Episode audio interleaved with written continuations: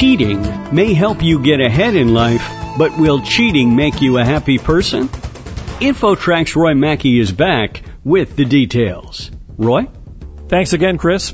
Dr. Jan Stets is a sociology professor at the University of California, Riverside, and she was the lead author of this study. Your study examined happiness in a morally challenging situation. So let's start there. What sort of morally challenging situation? Well, I essentially designed a study where participants were given a task, a task. There was an incentive for them to do well, to make money, but during the test, they were given the opportunity to cheat. And we showed them a way in which they could cheat, but asked them not to, of course, cheat. So they knew how to cheat. And so the cheating was actually the morally challenging situation. So after you put them in this situation, you measured the happiness of both groups, those who did or did not cheat. Correct. And tell us what you found. We found that among those who didn't cheat, there wasn't really anything about the situation that produced that happiness. They were just basic characteristics that they were male or female, black or white. So those demographic characteristics seemed to be more influential. But when we looked at those who cheated, what we found was that the cheating was significantly related to their moral identity. And in particular, the discrepancy between how they saw themselves as a moral person and how they thought other people would see them as a moral person following their cheating behavior. And one of the things that we found was that the higher the moral discrepancy, the more individuals were unhappy with themselves. The frequency of cheating reduced happiness for those who were working alone, but not for those working in a group.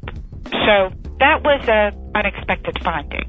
And what we think may be going on is when you cheat in a group, you may become not as recognizable as to the person actually doing the cheating. And so this anonymity makes you more likely to cheat and therefore you become relatively unaffected by that cheating behavior.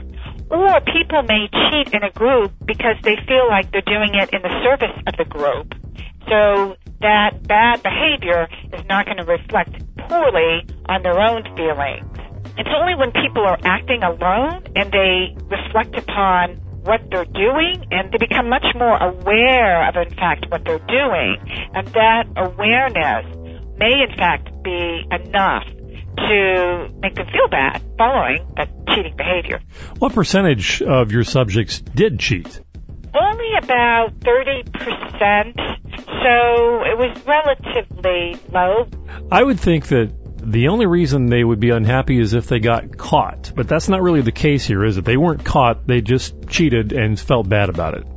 Right. And the feeling bad was reflecting upon how significant others would view their behavior had they known that they had cheated.